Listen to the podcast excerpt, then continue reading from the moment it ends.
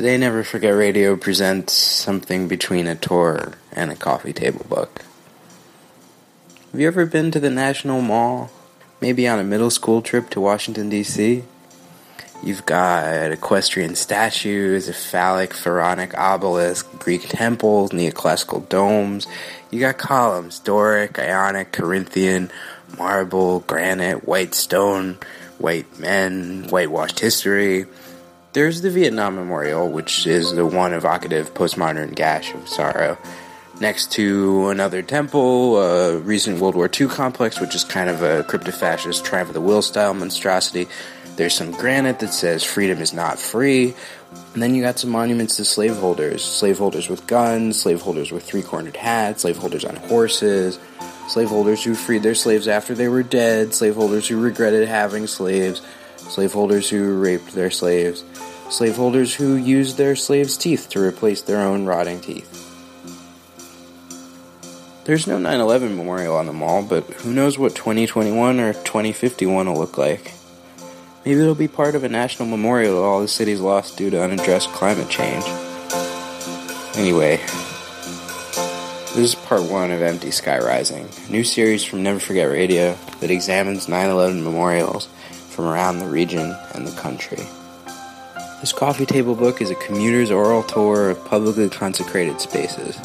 As your host, I'll finally be using my minors in art history and architectural humanism from Wikipedia University. We'll try to understand how we try to understand time and memory, history and loss. We're also going to discuss some recent events, because you've got to start.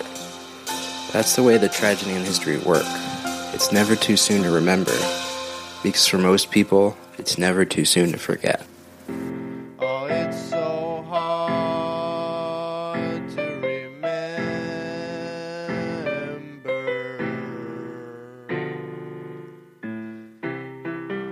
Welcome to Never Forget Radio, where, from the comfort of your own home or your device, and from the safety of the future, we can revisit the memory of 9 11, of George W. Bush, and of all the years associated with both since.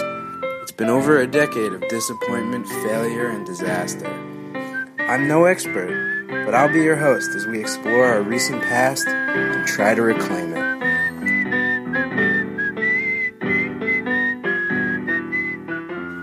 Let's roll.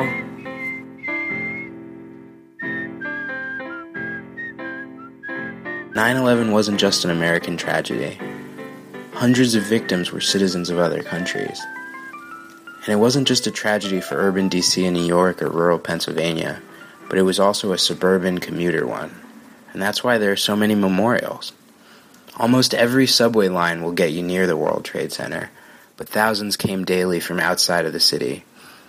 And out of almost 3,000 dead, 274 were from Staten Island, 178 from Suffolk, 344 from Nassau, 152 from Connecticut, 109 from Westchester County, where I grew up, from where my father commuted to the World Trade Center from the late 90s until August 2001, and 746 victims were from New Jersey.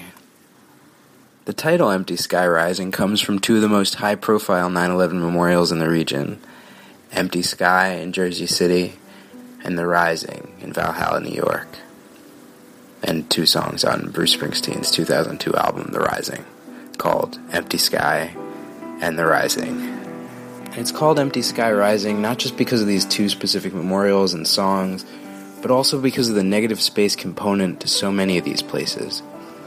Negative space is an artistic term for the absence that makes forms discernible, like the white space around words that makes it possible to read them. Negative space allows the eye to differentiate between what is and what isn't there.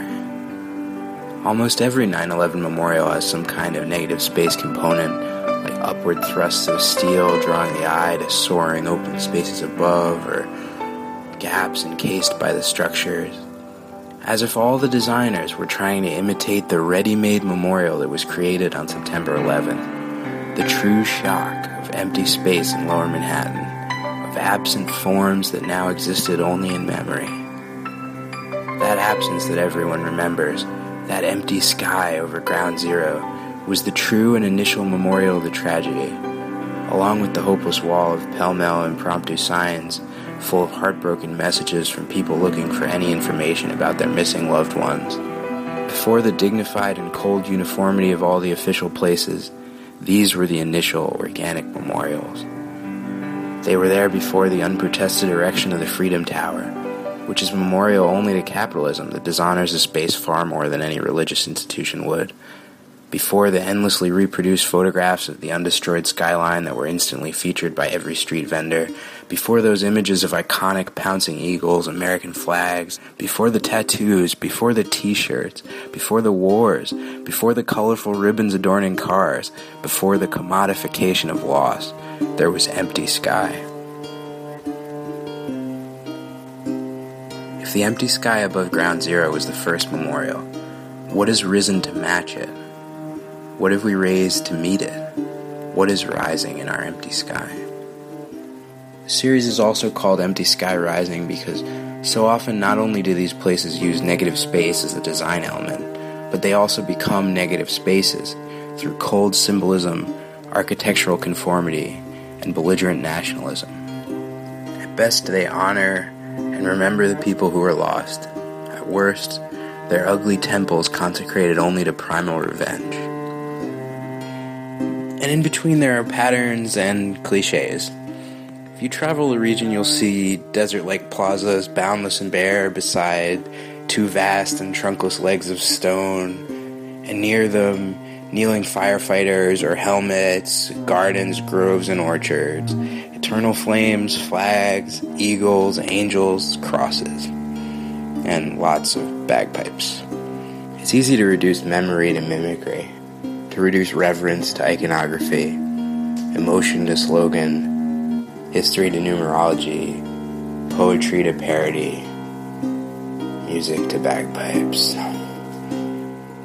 There must be some heartfelt tributes like the Vietnam Memorial among all this patriotic dreck. Actually, there are a lot of Vietnam Wall style 9 11 memorials. Maya Lin's once revolutionary design, her understated wall of names, has now been endlessly repeated. We can't know how many communities have 9 11 memorials or how many places have been renamed since the tragedies, how many Liberty Parks, Liberty Airports, Liberty Avenues, Flight 93 Memorial Highways, or streets named after individual victims, or the Ozymandian Freedom Tower. And do these renamings match the amount of things named for the Union after the Civil War? How many Union Squares and Union Stations? How many Grand Army plazas and Farragut streets, Sheridan Squares and Lincoln highways? How many Columbus circles, Columbus avenues, and Columbus parks do we have left over from 1892? How many 9 11 memorials do we have in the greater New York, the megalopolis, the tri state area, dedicated to one or two or a hundred dead, with the burden of tragedy distributed over all these little municipalities, touching all these other lives, relatives, friends, co workers, and how many more people have near miss stories, and how many spirally layers of memory and loss travel daily with their owners, simmering and subsurface. New York is a city that is roughly the size of Baghdad, and a metropolitan area that boasts 22 million people to Iraq's 31. Who will build monuments to each of the people killed by Americans there? Who will even count them? Each tragedy spirals out, affecting nearby people and generations, rippling, supernovaically expanding. Maybe we should build memorials for something else. Maybe we should start having moments of silence for the future. There are hundreds of memorials to 9 11, but they all have the same narrative. Maybe what we need is millions more, different and diverse, thoughtful and angry and sad. We need memorials not just to the calamities of the future but to the intentionally forgotten tragedies of the past and the ignored ones of the present. As a society, we forget, doubt, and outright deny the experiences of people of color. We build few memorials to black people killed by the police or by suspicious neighbors, few memorials to Muslim Americans or people just mistaken for Muslim Americans and then targeted by bigots, or to trans and queer victims of domestic terrorism, or those whose lives are destroyed by mass incarceration few memorials to indigenous people. Only rarely, grudgingly, and decades later do we build memorials to anyone but the white. I don't mean to dishonor anyone by talking about these other tragedies. Remembrance should be a big tent. Tragedy should be inclusive. There's a connection between restated remembrance and continued silence. We choose to remember one of these tragedies while equally choosing to forget the rest. 9 11 memorials honor the victims of a terrible thing, but they also represent a whitewashing of the past and the solemn fixing into history of an exclusionary narrative. Women died on 9 11. People of color died on 9 11. Women of color died. Not everyone was a white guy with a mustache. That's the impression you get from these memorials, their annual ceremonies, and the broad cultural narrative. The voices of those who don't fit into this narrative have been drowned out, literally with bagpipes. The police do not own 9 11 or our public spaces. We all do.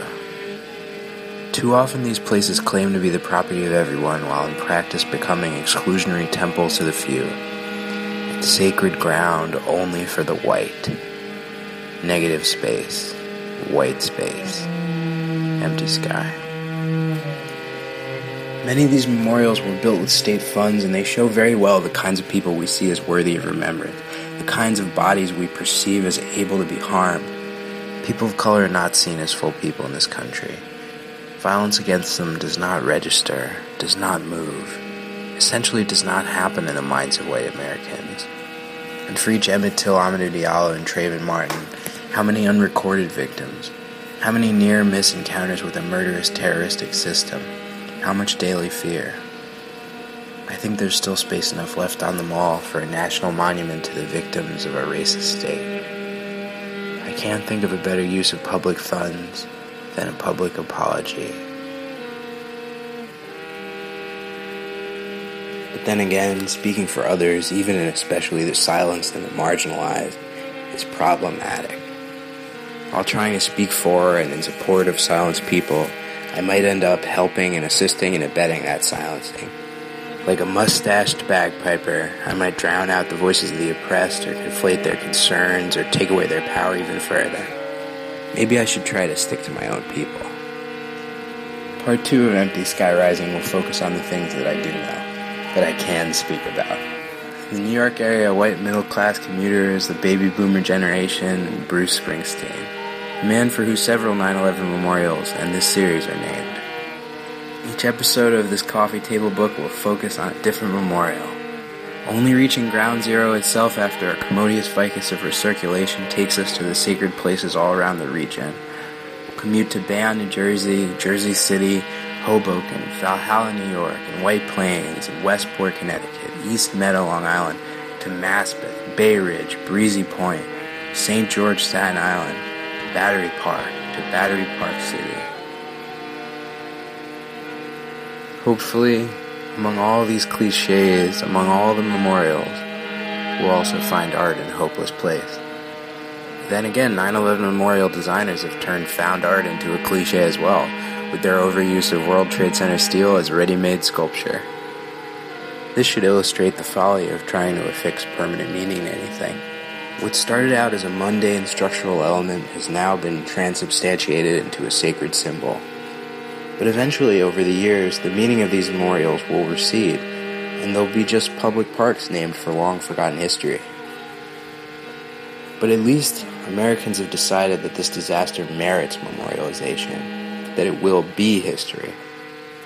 Sadly, we don't accord that honor to every tragedy. And because of the way we value different kinds of human lives, some events will have state memorials that will last for centuries and others we'll just have to keep alive ourselves.